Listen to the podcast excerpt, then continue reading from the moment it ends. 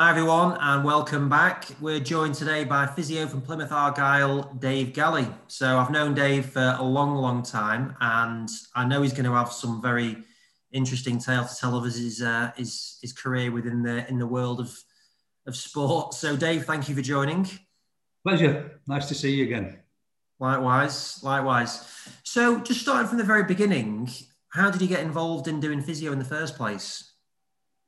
Same old story as most physios of my age, I think. Um, playing football, it's all I ever wanted to do, and getting injured.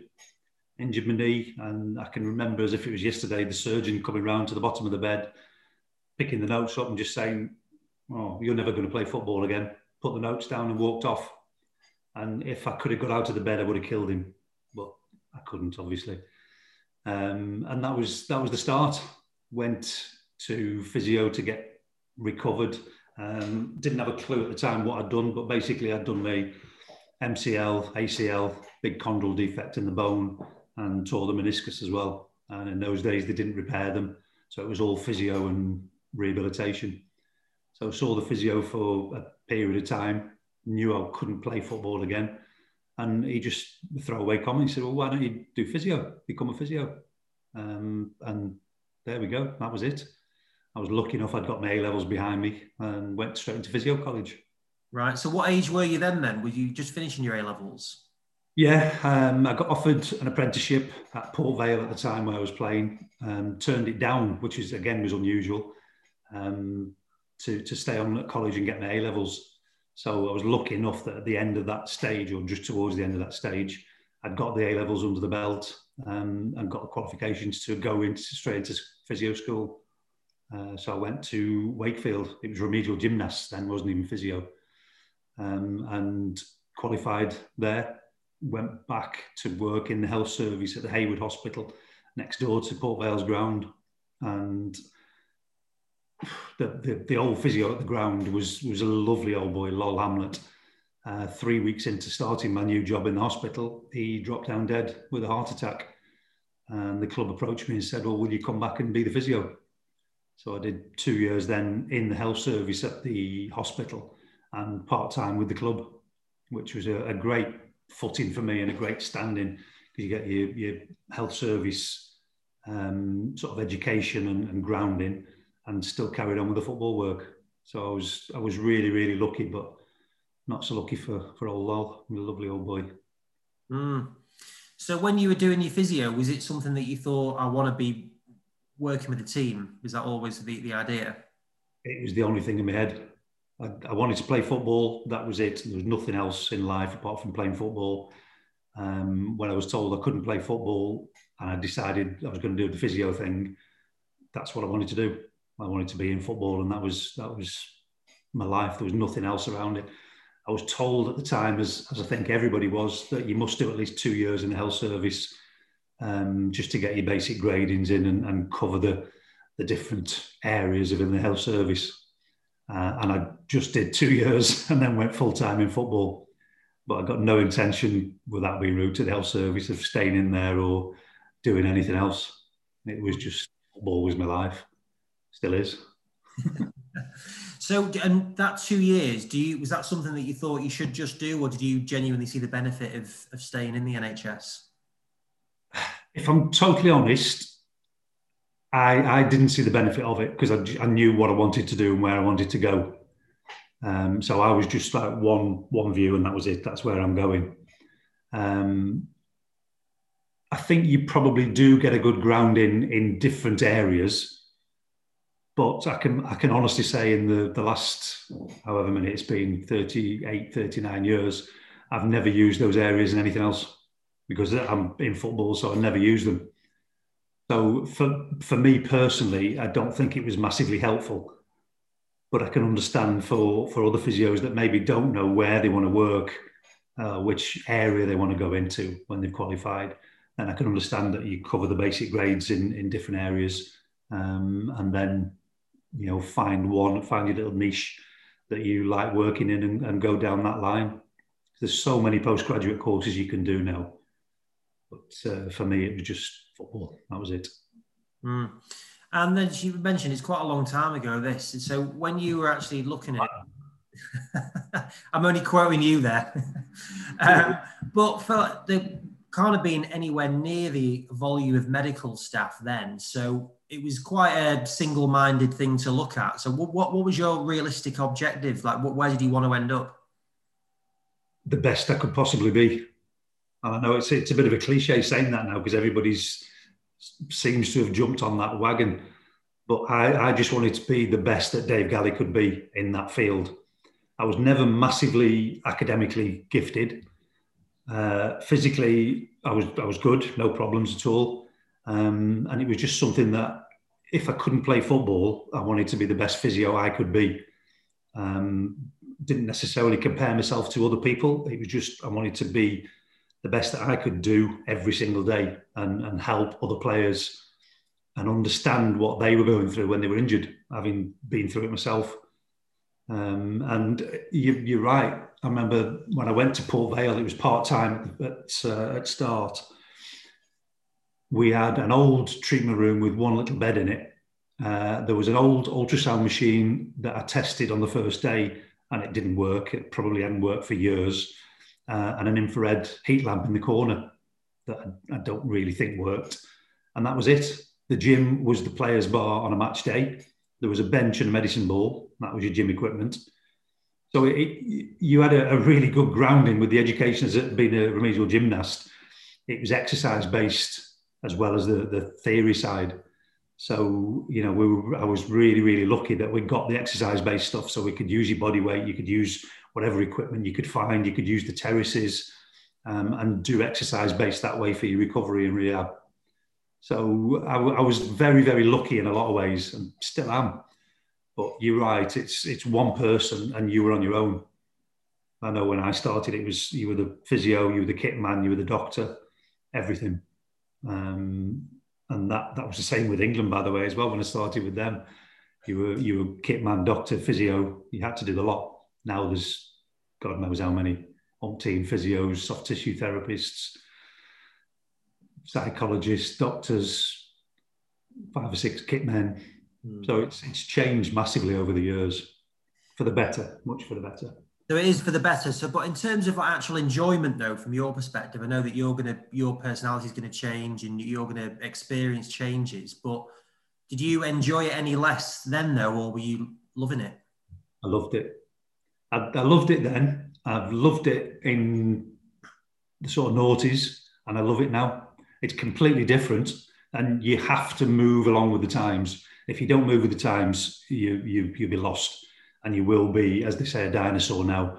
And I know I'm I'm quite old school in a lot of things I do, but I'm very very open-minded into anything that's new, what we can afford realistically. I know speaking to you, and I get all your emails selling all these lovely devices that I know we can't go anywhere near.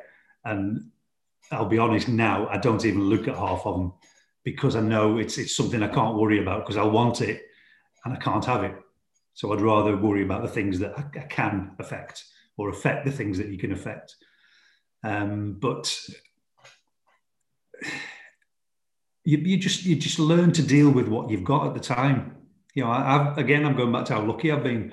I've worked at the, the bottom end of the leagues. I've worked at the top end of the leagues. I've worked internationally. I'm now back into League One. But you use all of those experiences to, to draw together and try and help everybody that you can in the best way you can. I've got loads of contacts so that if, if we get a problem that I don't know exactly what to do, and I think that's a big thing for physios is knowing your own limitations and knowing what you know and what you don't know. If it's something you don't know, you've got to ask people. And I think a lot of, without being rude to the younger ones coming through now, they don't ask. They, they think they know everything and they think they can do everything under the sun. Um, and I, I, don't think anyone knows, apart from my wife, obviously, I don't think anybody knows everything. She does. That's a different story. Yeah. So, yeah. Hmm. But what do you think? Do you think that is bred from like um, a fear that everyone wants to work in football, everyone's trying to protect themselves. Do you think it comes from that in terms of what you've just said? Yeah, I think part of it, but I think it's just a, a, a generational thing. You know, I think it's the way people are nowadays. You know, the young staff come into the game, they think the game owes them a living. Some of them, not all of them. This is very, very generalise saying this. Um, but I think a lot of people come into the game and think the game owes them a living, and they they think they should go straight into the top. Whereas years ago, and again, this sounds very old school, you had to get your basics in, and you had to do the like old apprenticeship for players. Now with the with the triple P, they don't do the apprenticeship skills, so they're there to play football, and that's it. They don't learn the cleaning the boots, the cleaning the dressing rooms, all the old-fashioned things that give you the good values that really, really help you on the pitch and off the pitch with your teammates. And I think that that gets lacked, gets lacked, gets lacking sometimes. Um, and the, the, same with the staff. You know, there's there's that many more staff now in the game at the bigger clubs. I think some things can get sort of slipping through the net because there's that many people doing a job. I thought you were going to be doing that. I thought you were doing it. No, you've done that. I thought you were doing that. So it's it's it swings and roundabouts. It, it is definitely better for the players, but there's there's still you still want that basic grounding of of good good morals, good habits. Um, you know, even just keeping the place clean. You know, you can go into without bullying myself. You can go into my treatment room at any time, and I'd like to think it's always clean, tidy, immaculate, and, and a proper treatment room. Whereas you, you go into some of the ones now, and they've got fantastic facilities, and there's stuff here, there, and everywhere. And it, that that sort of thing drives me mad. I think it's just standards and good basic habits. That's that's that's what I put it down to. I think it's just being a, a certain person that you've got to be. Mm. So yeah, so you'd gone in, you'd done your first job at Port Vale. What happened? How long were you there for? I was there for two years, um, and then very luckily, a friend of mine, Derek Wright at Newcastle, was leaving Fulham to go to Newcastle, um, and I just got a phone call. He said, "You know, would you fancy coming down here?" I "Yeah, definitely." And I went down, met the manager at the time, Ray Harford, who's sadly passed away since. Lovely fella, um, and Terry Mancini was his assistant met them, said, yeah, great. When can you start? And that was it. I went into it full time. Right. So how was that then? Like moving, so you moved down to London? Moved down to London, which was uh, an experience in itself in them days.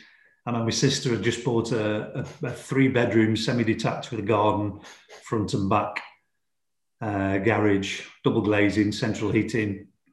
And we went to London. We managed to buy a small and I mean small, one bedroom apartment, no garden, no central heating, no double glazing, mold everywhere. It was freezing, one little gas fire, and it cost us two and a half times the cost that my sister paid for her house. So it was it was a it was about five five and a half years that we literally couldn't afford to go out, but I was doing the job that I wanted to do. With lucky, my wife got a job down there as well, so she was doing something that she enjoyed um, and it was it was literally live to work, and that was it for the five five and a half years. But loved it, absolutely loved it. Really friendly club. I was lucky with the people again. Yeah, I mean that's an amazing part of the world, but maybe you didn't have the most luxurious experience of, of living down there.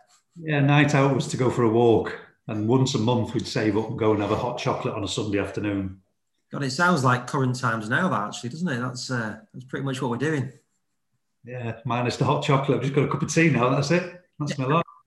Yeah, exactly. So, but what was Fulham like there then? So, what what time of when was this then? What era was this? This would have been '84, so a long time ago. we had a, a, chairman called Ernie Clay, who was as tight as a duck's backside, shall we say. Um, you couldn't make any outgoing phone calls before 1 p.m. because it was cheaper after 1 p.m. If you left any room, you had to turn the light off. You had to go around after every training session or every game, pick the strappings up, roll them up, reuse them. Tie ups had to be reused. So again, it's it's it's silly things like that, but it, it makes you into good habits. And you, you got a, a proper roasting if you if you didn't turn the light off and left a room, or you left something on the floor that was dirty. It was uh, it was it was sort of army standards but it was great. You know, it, it was what I needed. It was good habits for me, um, and it, it, showed on the players as well. We had a great, great bunch of lads. That was the old Division Two Um, we just missed out on promotion to Division One, which is the Prem now. Uh, and because we missed out by one point, he then said, That's it, I'm pulling all my money out, I'm going to sell all the players. And he did. So it was a bit of a shame, but uh, it was a great club, really friendly club. And I can remember Friday lunchtimes, we were all having fish and chips, all the staff. I said, this is all the staff in the club, and there was probably 20 of us, the whole club that was, in the cottage having fish and chips on a Friday lunchtime before a home game. Uh, it was it was lovely, really nice atmosphere. Mm. Yeah, I mean that's one of the most iconic stadiums, and they're redeveloping it at the moment, aren't they? So it's like, what was that like being? Were you, were you training at the ground then? We were training. No, we were training everywhere. We, we we always got changed at the ground and then went off from there. But we trained at a place called Osterley, which was the I think it was the British Transport training ground, which was probably half an hour drive. We trained there. Then we trained in Richmond at Parts, Parts in Mitcham, so it was wherever we could get a training ground. We hadn't got a training ground as such, which was normal in those days. You know, they either trained at the ground or go elsewhere and, and train from there. So it was uh, it was very very different times then. Very different. Yeah, that sounds it. Yeah. Yeah, I'm glad I wasn't selling equipment then, but you know that's. Uh, that's we got very far. I can tell you that. so after Fulham, then what what made you move from there? Uh, I was very lucky. Ray Harford went from Fulham to Luton Town, um, 1988 it was, uh, and he asked me if I'd like to go with him. Uh, and obviously they were in League One, doing well, got a good side. So went to Luton with him, uh, and we we managed to win the League Cup that year, beat Arsenal in the final three two. And that was again fantastic. Apart from it was the time when we had the plastic pitch, which was horrendous uh, and we had no away supporters because of the, the Millwall game at the time where the, the fans broke all the seats through on the pitch and there was all sorts of trouble. So there was no away support allowed. The chairman at the time um, just said, right, we're not not having any trouble at all, so we won't have any away fans. So it was a plastic pitch, no away fans. So the atmosphere was a little bit like it is now. But you got one set of fans that were, were bullying for you and, and encouraging you. But if you went one down, they were right on your back, and it was like having a, a ground full of away fans. But we we did well. We got a good side, and uh, I think we we we won the League Cup 1988. We got to the final 1989. We got to the semi final of the FA Cup in 88, got beat by Wimbledon, who went on to beat Liverpool in the final. Uh, we got to the Mercantile Credit final, the Simod Cup final. So it was it was a good few years.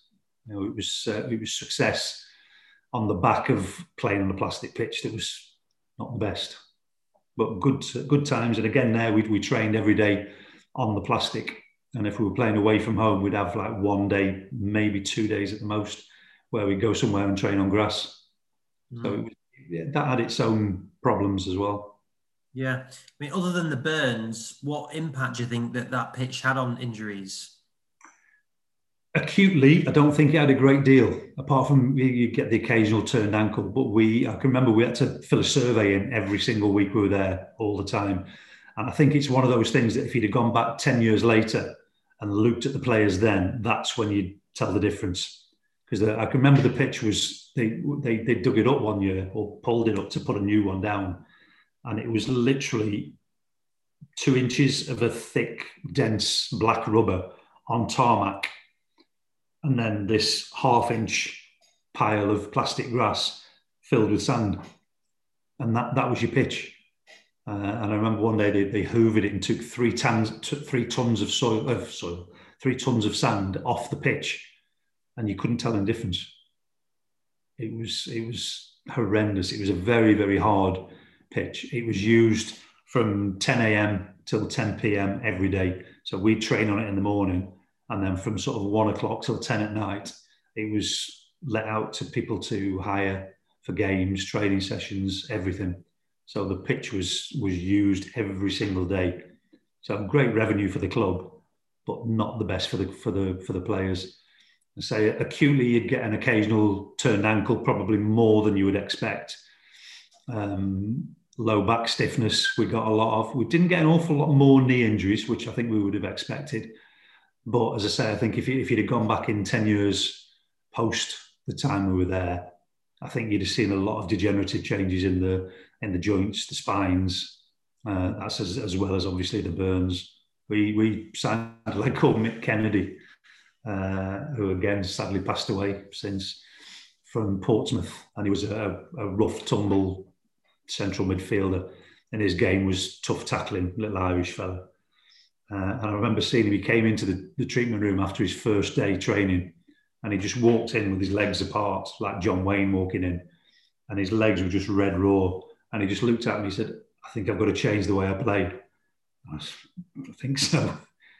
And uh, he never hit the deck again since after that. But, uh, no, it was it was not the best pitch in the world. Let's say that. Yeah, it was worth a goal start at the time. Yeah, no, exactly, exactly. So when you're doing these moves, then were you married at this point? Then was it you doing it on your own, or? No, I've been really, really, really lucky. Same wife, same woman. She stuck with me from sixth form. We got together, uh, and when I got the the Fulham job, we were going out, but not. There was no sort of immediate plans to get married or anything. Um, but I, I, got the Fulham job, and I said, we, we need to be together. And you know, will you marry me? Basically, I did it all romantic, you know, obviously, sort of. Uh, and she's stayed with me ever since. So wherever I've been, she's either moved full time with me, or like now, uh, obviously for family reasons, it's a bit more difficult. Um, you know, she comes down whenever she can, so we see each other as much as we can. So I'm, I'm really lucky. Got a, a good woman behind me. She's the best. Very good. Is she in the room now? Is that why? No. no, I'm saying this miles away from her. Can't believe it. Just in case she hears it, though. Yeah. Yeah, no, that's great. So then from Luton, what was the, like, how long were you there for? I was there from 88 to 93, 94. Uh, and then I got offered the chance to go to Sheff Wednesday um, with Trevor Francis, which would have been a, a, a great move. I actually got the, the, chance of two at that, at that point. So I was doing England under 21s then at the time as well. Uh, and I got the choice of going to Blackburn Rovers with Kenny and Ray Harford, who's obviously his assistant, or to Sheff Wednesday with Trevor Francis. And Trevor allowed me to carry on doing the under 21s with England. And Kenny Dalglish, being Scottish, he said, no, you can't do it. So I chose Sheffield Wednesday because I, I, I, loved doing the international stuff as well. Uh, you know, it was a, it was a, a massive honour uh, and something that I really, really loved to do. It was it was hard work. We were just talking about that this afternoon, funny enough, one of the players. It's hard work because you, you you just you're at work all the time with the club, and then when you get the international breaks, now you, you can get a bit of a breather. And in the summer you get a bit of a breather, but then it was every international break you were away working. In the summer you got a Toulon tournament or European Championships or qualifiers for the championships so you were you were always at work, and I was always away. That's why I go back to the wife. She's she's been so understanding um, and and a, a, rock behind me, and I couldn't have done it without her there. To be fair, so uh, big shout out for the wife. How did you get the England job then? Again, a phone call. I got uh, very lucky. Um, I got asked to do the under 18s first in 1992 which was the obviously the class of 92, the United lads. Uh, and then 93, we won the European Championships at under 18 level, which I've just seen on Robbie Fowler's podcast. He's got another guest. I think it's Gary Neville, not sure. But he's put a photograph up on that today. So I've had a bit of stick over that. Um, did that and then got asked to, to go up with the 23s, uh, the 21s from the under 18s straight after. And just jumped at the chance. So it's just progressions again, you know, being lucky in the first place. And then once the doors open, you've got to still do the work and do the job correctly um, and hopefully get appreciated. And I was lucky enough to do that. Mm. I remember seeing an article you mentioned Liverpool and United where was it United weren't happy about you being involved with the England setup? Is that yeah. true? Yeah, very true. Yeah, it's it's all uh, it's all well documented. I've still got the letter from Mr. Ferguson, bless him, um, yeah, I was I've done the 21s for, for quite a number of years. and got asked to go with the seniors with Gary Lewin from Arsenal. Um, and he'd gone full time.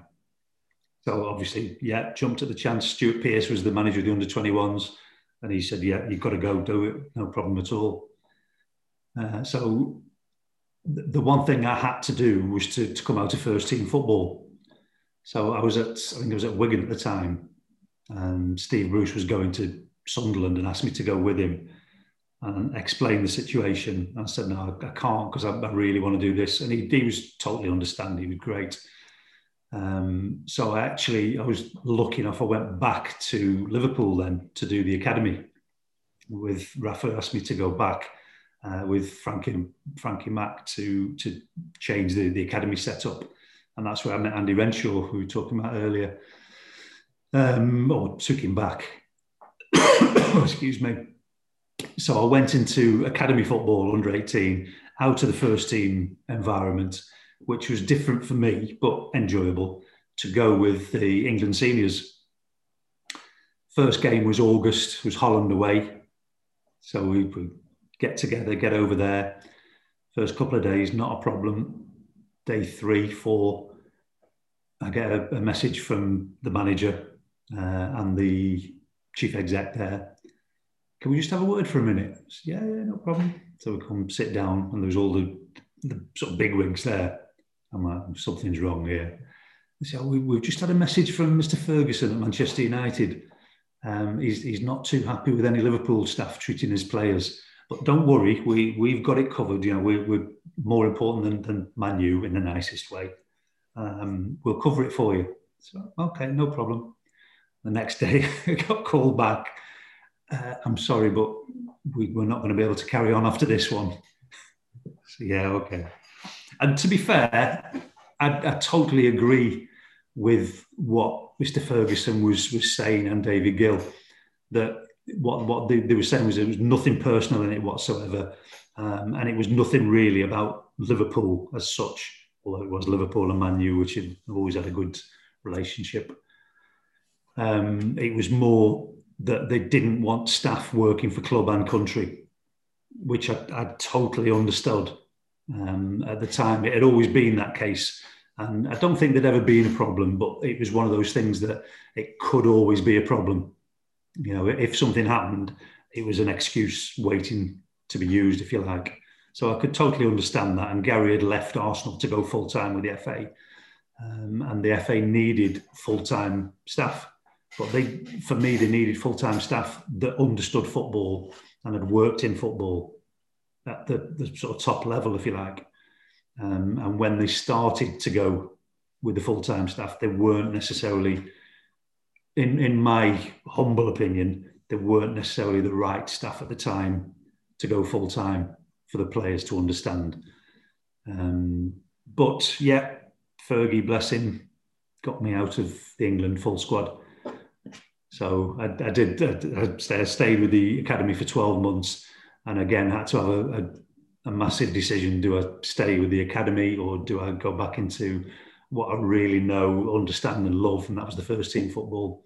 Uh, and I was lucky that Steve was at Sunderland still then, and he said, "Look, come up here." Uh, and I, I, went back to first team football with Sunderland and carried on with the under 21s with Stuart Pearce.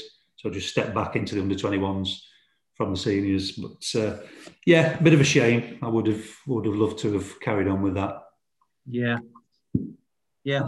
So going back to Sheffield Wednesday then. So that was when they were in the Premier League and they had a decent team. Is it around that time?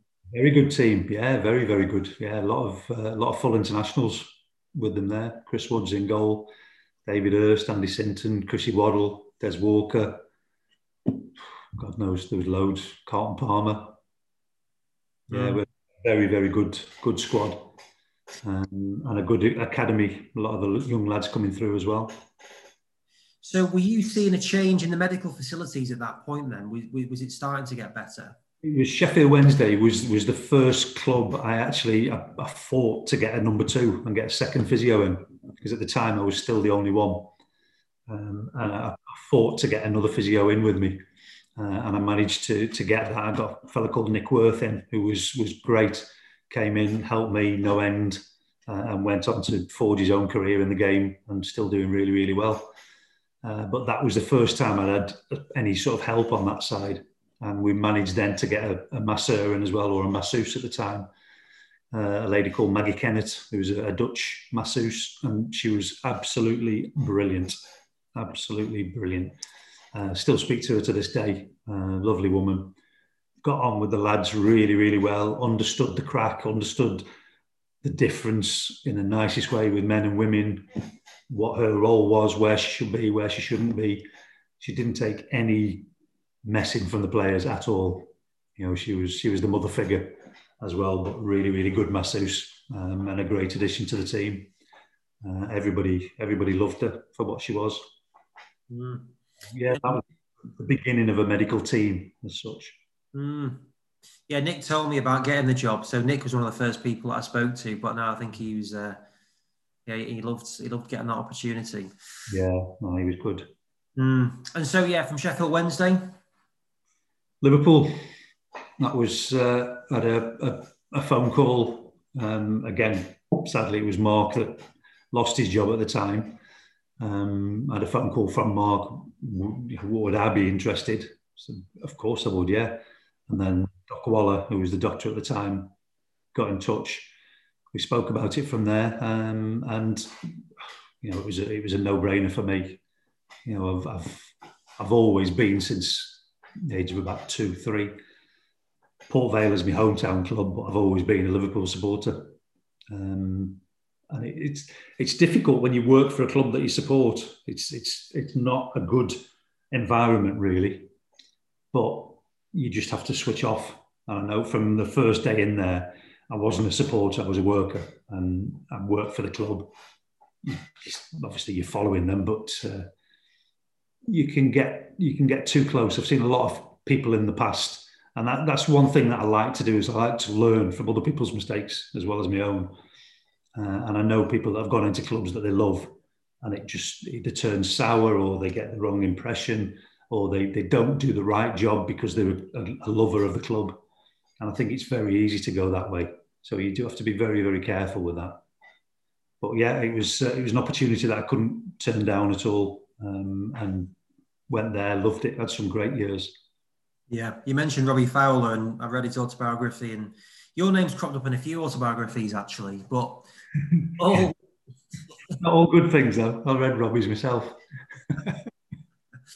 well, like, what's it like then? You're working with again some of the most well-known players, big characters. How is it for you, like in terms of that integration? You're talking about the professionalism, but then you've also you got to you have got to build a rapport with them as well. I think that at the end of the day, they're human beings. They are they are normal human beings that have got an extraordinary talent to play football, and that's that's the way I always look at them. And they are normal lads. They've got the same problems that we've got. Most of them, or the, the top players, everything is highlighted. So everything is in the, the media. They can't do anything without everybody in the world knowing. And, and I think when you're on the inside, you, as long as you can gain their trust, they, they just they they are people, normal people that play football. And they've got a normal body, they've got the same muscles as me and you, they've got the same ligaments as me and you. They're a lot more elite, so you've got to be a bit more careful with, with how you're treating them. But as people, they are they are human beings that have got an extraordinary talent to play football. And I've always tried, and I hope I've succeeded in treating people in very, very similar ways, whoever they are, whatever they are. And obviously, you, you do have to treat some of the, the top stars. I don't say you treat them differently, but you, you've got to respect their position and the other things that they've got to do. But they're still a, a body, they're still a human body, you know, and they've got the same bits that me and you have got, no different. Mm. And what was it like being at Liverpool then? Again, that they had that the Spice Boy type era. So what was it like in the dressing room? I, I was lucky. I think Mark had the, the Spice Boy era just before me, um, and Gerard Houllier had come in, and he was beginning to to change that that sort of era. Uh, I remember when I first joined, the, the, one of the first things I remember was seeing, and I hope they, they don't mind me saying this. I know they've they've said it sells a million times. Robbie Fowler and Jamie Redknapp running out to training at 25 past 10 with a bacon butty still in the hand. And when you think nowadays what professional players do and, and behave, it was just a different world. And this wasn't that long ago. So, yeah, Gerard Houllier came in and, and changed a hell of a lot of, of the routine, the way things were done, how they were done. Um, and at the time, it was it was strange because it was so different, but it was it was very very much the right thing to do. Very much. Uh, I don't think anybody fought it at all. I think they realised that it was going to be for the better. Um, it was just that mentality and, and attitude of the players that uh, that needed changing, and, and they did it. And like because when you're pretty much the only medical member of the team in your early days, like did you ever try and get involved with trying to change the mindsets of players, or was that just going to be an impossible task? No, all the time, all the time. You've, you've got to, or I, I felt we've got to. I, I remember when I first went into the game, somebody told me that you've you've got to be to the players. You've got to be the mother, the father, their uncle, their auntie, the brother, the sister, everything. The best friend, their enemy. You've got to be the lot for them. So it's it's one of them. You know know your players, know how each one ticks, know what they need to, to get lifted, what they need to bring them down a bit, and you try and do everything with every player, which is impossible. But that's that's your aim. Um, and it is trying to, to, to get into the heads and, and be there for them. You've got to try and build trust on so many different levels with so many different people. It, it really is, it's a difficult job. I've, I've always loved the psychological side of physio. Uh, and I think we, uh, probably the masseurs now, the soft tissue therapists, get more information than we do. But they would always talk in the physio room and you'd, you'd get more out of them you know what's happening outside of the football club, what's happening in the private life, than you would just you know normal Joe Bloggs, and and they would open up, and, and you'd have to gain their trust by not letting that go any further, but you'd get them to feel that they could talk to you, they could they could trust in you what you what they're saying to you and, and how you can help them in any small way. Um, and I think that's that's probably the, one of the biggest uh, nice things that that's happened to me, and it's, it doesn't happen that often because you, you, one thing you don't get in, in physio in football is thanked. You never, you very rarely get thanked. Uh, but if if somebody comes to you and say, "Oh, yeah, thanks for that. That was really helpful," or if if you've done something that is a tiny little thing, and that was useful, thank you for that.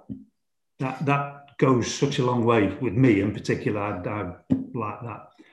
Um, but you, you know, psychologically, you've got to be there for them, and they are all, uh, as I said before, the human beings with an extraordinary talent. Mm. Yeah. Yeah, um, when you mentioned about Mark, so Mark um, is leaving Liverpool. You're very good friends with him. Like, what? Obviously, he's telling you about the job, so he's recommending that you should still go for it. But like, what is that community like with with other physios at, at that level? I think it's changing now because of the numbers of, of physios that there are. But I know, I know then everybody in the football world, they still do. Everybody knew everybody else, and I knew every physio at the, at the, in the Premier League. I knew every physio probably in the Championship as well. Um, so you're all, I don't say friends, but you all know each other, and a lot of them are friends. You only meet them on a match day or any conferences that you go to. Um, end of season there was always a, a, a weekend where we'd get together and it was as, a, social as much as anything else. And that was, you, I, I gained more on the weekends away socially as much as what you're learning academically because you're just talking to people and you, you, might say without saying names, but you say problems that you're getting. Yeah, we've got that, we've had that, and I've had that. And you come away from that weekend, you think, yeah, it's not just me. It's not. It's not just us that have got this problem. It is you know, more worldwide, and everybody has the same issues. So it was a close knit community. And I say Mark was, was sadly losing his job, but still recommending me to go for it first because he knew it was a, it was a good club. It, it, was a change in manager. He knew his time was was was finished there, um, and it was a, a, chance for somebody else. And I, I think the other thing, in a, in a nice way, and it's it's very very true. Mark knew that if I went into the job, I would have done exactly the same as Mark was doing, which I would. And Everybody knows the, the problem that was that they were having, um, and I didn't change anything from what Mark was going to do. It was just a different person or a different voice for Mr. Houllier to to say, yeah, okay. And I, I got a lot more time than Mark was given, which is wrong, but that is that's the football way. Mm. It's a real shame, but Mark knows that. I know that, and I think it was a comfort for him knowing that what he was going to do, the plan for he was going to do, was was spot on, and it was right. He'd done everything right up until that point, and the, the plan forward was right, and I just carried it on. Mm. In terms of like dealing with managers, like, have you ever had any ones that have been particularly difficult to deal with, or you've not had a great relationship with? I, I tried to count up not so long ago how many managers I've worked with. And I think I got up to something about 47, which is a, a hell of a lot of uh, football managers, including international ones. And they're all very, very different, all very, very similar, uh, and all completely different individuals. And I don't think I've had any that I've, I've not got on with. Some I've had a very short period with. I've been sacked five times in my career. Uh, luckily, not for doing anything wrong, just the managers come into the club and came to me and said, I'm sorry, but I'm bringing my own physio in. And that's, that's point blank, you're out. You feel as guilty as hell. You feel like you've done something wrong and you feel terrible. You feel like a little bit of dirt on the bottom of your shoe. But you've got to understand that that, that is the football world. That's, that's how it was at the time and still is to some degree. Um, but it, it, that makes you stronger as well. That really does make you stronger. Um, so obviously those managers you don't have time to build a relationship with to be good or bad. But the ones that I've worked with, I don't think I've had any that have I've had a bad relationship with at all. Obviously, there's there's times when you're going to tell them things that they don't want to know. Times when you you you're stopping them doing things that they want to do, uh, but you're doing it for the right reasons for the protection of the players. And one thing, again, I was told years ago, which I've always stood by you're employed by the football club, not the manager. And it is true. I think it's coming full circle now. I think it went through a period when you weren't employed by the, the football club, you were employed by the manager, although the club employed you. Um, but now it's coming back to that again. You're employed by the football club to look after their assets. The manager is one of their assets but he is one cog in the, the whole workings. Um, and as I say, I think at the moment I'm really, really lucky with Ryan here. He's a, he's a young up and coming manager and he will go on to do great things. I've got no doubt whatsoever. But he's he's great because you can talk to him, he listens, doesn't agree with everything you say by any means, and you have to justify everything you're saying to him. But he listens to you and he, he gives me the free rein to to say no, he's not right, he's not ready to play, or he needs to come off. And he, he's yeah, okay, that's your decision. If it's wrong, he'll slaughter me, and that's that's right. I'll, I'll take that on the chin. I've not been wrong yet, by the way, but that's that's different. but uh, yeah, you, I think you've got to be strong with the managers, but you've got to justify your decisions, what you're doing, why you're doing it, what you're doing it for. Yeah, and what is it that particularly would attract you to go into a job? Is it based on the club, the manager, the combination, or what? I think this is the, the perfect one here. To be fair, to, to to justify that, I think in the past I've been I've been lucky that I've, I've never been such wood. I've never been out of work. If, I, if I've lost my job through a manager coming in and you know another manager saying I'm bringing my own staff in, I've managed to get another club relatively quickly. Um, but it, it's it's usually a, a, feeling. And this one was the, the prime example. I'd just come back from Qatar because my parents were both ill, uh, and sadly lost those not long after coming back. So it was the right decision to to come back for me. Um, and I, I, got offered a couple of Premiership clubs, and I got offered this one. And I, I, I thought about it. I talked to my wife, and I said, "This one feels right. The the, the staff feel right." The way they're talking feels right. The way the club seems to be running is right. And it, it, I think it just suited me at the time. And things change over years, obviously. But this this one suited me, as in the, the players seemed the right age group. The staff were all saying the right things. The chairman, the owner, was definitely saying the right things. And as far as I'm aware, even to this day, is completely and utterly genuine with what he says um, and runs a very, very good football club. Um, and it, it, it's just a feeling. So it's a combination of all the things. Geographically, it was a nightmare because it was a long way from home. But that that's never bothered me. You know, I've I've been lucky enough to go and work abroad, um, and absolutely loved that. Really, really enjoyed that. Went to um, Abu Dhabi with a team called Al Ain. Uh, we won the league over there, and that was probably one of the best experiences in my life just learning a different culture, learning learning with with different staff, learning with different players. The, the, cultural differences were unbelievable, and you had to adjust to them quickly, uh, which was great. And it's made me now a much, I feel, a much better physio, much more understanding than I was, much more patient than I was, um, and appreciate that there are a million and one different ways of getting the same thing, the end result. You know, there's not one way of doing it or two ways of doing it, not three ways of doing it. There's a million ways of doing it. It's getting from A to B in the safest, quickest way possible, but safely. So I've, I've been lucky in that front as well. But it is, it's the whole, going back to the original question, it's the whole picture. You know, the, the feeling of the club, the players, the staff, the environment, a lot, and what the wife says. yeah.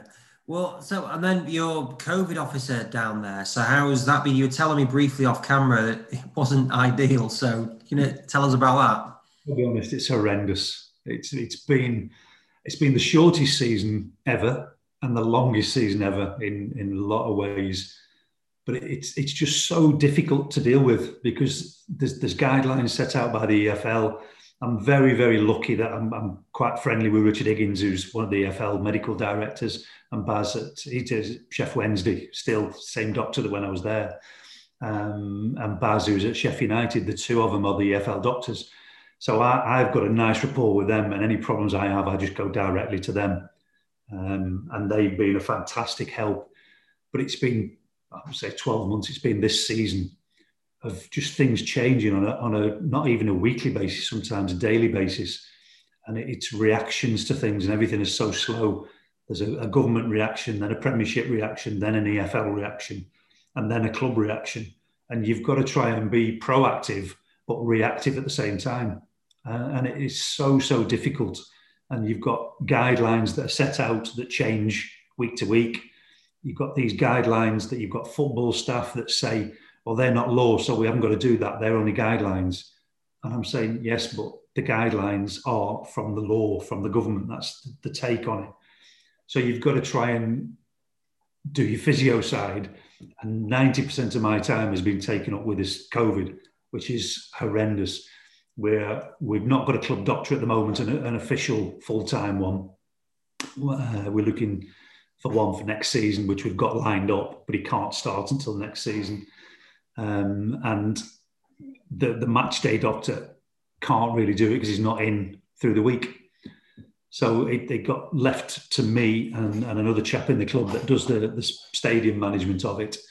But all the football side is, is my side. So it's, it's you not using the changing rooms, not having your dining room, not having a gym facility, chasing them up for the lateral flow testing twice a week, chasing them up then for the PCR if they need that anything with the families, you, are checking up on that side of it, then they'll, they'll start drifting three or four of them into the changing room. Lads, you can't use the changing rooms. Yeah, we're only in here a minute. And you're chasing them out from there. Your treatments, you've got to wear your PPE. You've got a 15 minute treatment window. Some you might need more than that. So you're saying, like, you know, go away, come back later this afternoon and we'll do you again. The treatment room is, is now, we've got one bed in the treatment room and two beds in the, the corridor. I'm lucky I've got a sports therapist with us and uh, a, an intern that's with us, sports therapist for 12 months. They're doing all the soft tissue stuff in a corridor with a door open either end to outside to get the, the airflow. So it's just all the all the little things that that add up that are massively time consuming. You've got to read reports every every ground you go to. Most of them are have got a different format of how they want their uh, presentation for for turning up for a game. Getting the coach fogged every what, every away game. We we unlucky in one way that we can still only have one coach. You know the the, the rules or guidelines suggest you get two coaches if possible. We just can't afford it. You know we've got we've not got the revenue coming into the ground with no fans to afford two coaches.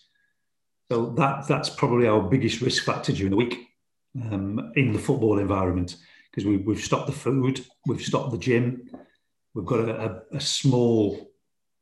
It's it's it's an indoor outdoor. It's under the stand, which is an outdoor area really. That we've got a few weights set up and a bike, um, and we do little bits and pieces in there. But it's nowhere near adequate to to the to get to the level to play football. Um, so it's it's all these things on a daily daily basis to to add to your workload, if you like. Um, but it is it's hard with the EFL. It's not Richard and Baz's fault. They're only getting told from the government what to do. But these things change on a, on a certainly on a weekly basis. And the club just say, well, you deal with that, you deal with that. Yeah, okay. but that, that's been very, very stressful throughout this season. It really has. But we're getting to the end of it now. Hopefully on Monday, he'll come out with a roadmap and we'll see a way out. I, w- I was very, very pleased two weeks ago, I think it was, we played Accrington Stanley. Um, it was sort of end of Jan. And I'd, I'd got in my mind from what things were being said that at that point, if we could get past that point, we were going to finish the season. Up until that point, I think, as, as the EFL, we were right on the edge of, of being able to, to carry, carry on playing or finish playing and the season would be ended somehow. But I, I, think finances run that again. You know, last year there was so much money lost revenue wise from not playing football that they didn't want that to happen again. But you're balancing up revenue as against health and well-being of the players, um, and there should only be one winner there. But sadly, we all know that that's not uh, not always the case. Mm. And then, what's it like when you actually do get to the game in an empty stadium? horrible. I'll be honest. It's you, you train all week. You go out on the training field and you're doing your training session. That's completely normal, as normal as it can be. No problem. You come to the game, match day, everything's the same. You build up. You, are coming into the, the dressing rooms. The music's blaring. You're doing you, you warm up in there. You go out onto the pitch, and it's dead.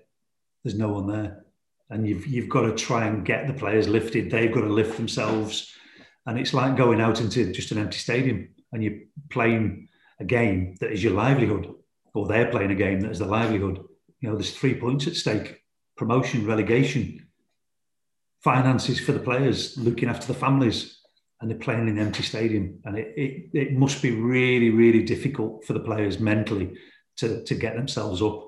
You know, it's, it's a game of football, yeah, but you've not got that pressure and comfort, if you like, of the fans. And the, the, the, fans do make the game, whatever anybody says. They really do. And that, that's at our level. We've got a, a great fan base. But, you know, you go to the, the Premier League clubs, you, know, 50, 60, 70,000 people there every week, and then suddenly they're playing with no one. It must be so much difficult. It really is difficult for them. And I think that's that's one of the reasons why you've seen the results we've had this season you know, it's there's some really really crazy results coming out, um, and obviously less time in between games, less recovery.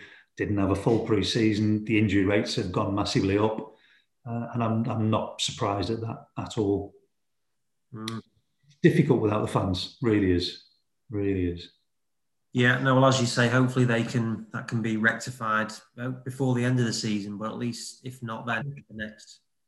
Yeah, yeah. I hope they, they start bringing that in before the end of the season, if it's safe to do so.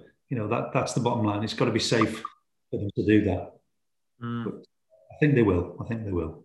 Yeah. Good. And before we finish, then, something that I've asked other people that have been on, are there any particular people that you've come across, whether it's in the medical profession or just in general life, not your wife for this one, but who've been inspirational for you? Oof it's going to sound corny, but there's there's probably too many to mention. I think everybody in a, in a lot of different ways. I, I can get inspiration from from the kit man, from the cleaners, to the, you know the best managers I've worked with, to you know famous people that come in, people in the crowd. I think there's different forms of inspiration. Um, every other physio I meet, I get inspired by, or most of them.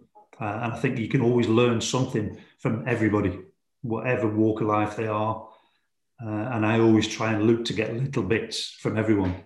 And, I, and hopefully I still do that now, the same as I did the first day I was, a, I was qualified as a physio. I think that's what keeps you keeps you going, and probably it's kept me in the game this long. You know, having the ability to to change, and I am inspired by everyone, inspired by players in different ways, uh, and it's everyone. I wouldn't like to pick out one person. You know, it, would be easy to say Kenny Dalglish because obviously he's, a, he's, an idol, he's up there, but it, it's not the case. Robbie Fowler, Stevie G, they are particularly good individuals, but they've not inspired me any more than you know the, the kit men somewhere or you know a, a soft tissue therapist that we've got. It's it's the person for me that's the important thing. Uh, I think everybody can learn something from everyone else. Mm. Yeah, no, it's good. Funny that, but it's true.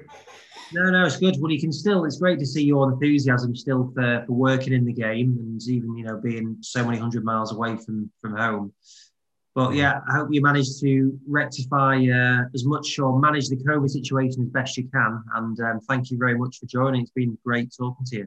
No problem. It's a pleasure, Andy. Hopefully, see you soon. Good man. Cheers, Dave. Thanks. Yeah. Cheers. Bye bye.